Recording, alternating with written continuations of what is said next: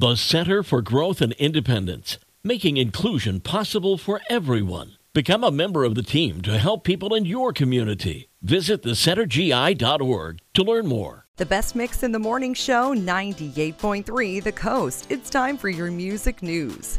Call Me Maybe singer Carly Rae Jepsen has a new song out today. It's the title track to her album The Loneliest Time.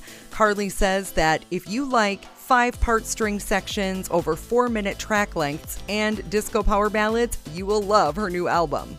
Justin Bieber recently got in a little bit of trouble for relieving himself on a golf course instead of going inside the clubhouse to use the bathroom like he should have. And of course, paparazzi took photos. My goodness. Classy as always. Khloe Kardashian slammed Kanye West the other day for dragging Kim through the mud. She posted, Yay, I love you. I don't want to do this on social media, but you keep bringing it here. And then she went on to, you know, basically say all the things that he said, they're all lies. And then she said, I come from a place of love and I'm happy to continue this conversation privately if you wish.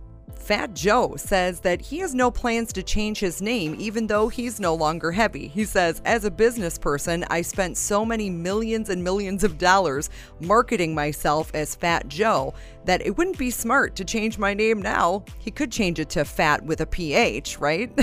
that would work. That's your music news. Sister Sledge, Martina McBride, and more coming up on the Best Mix in the Morning Show 98.3 The Coast.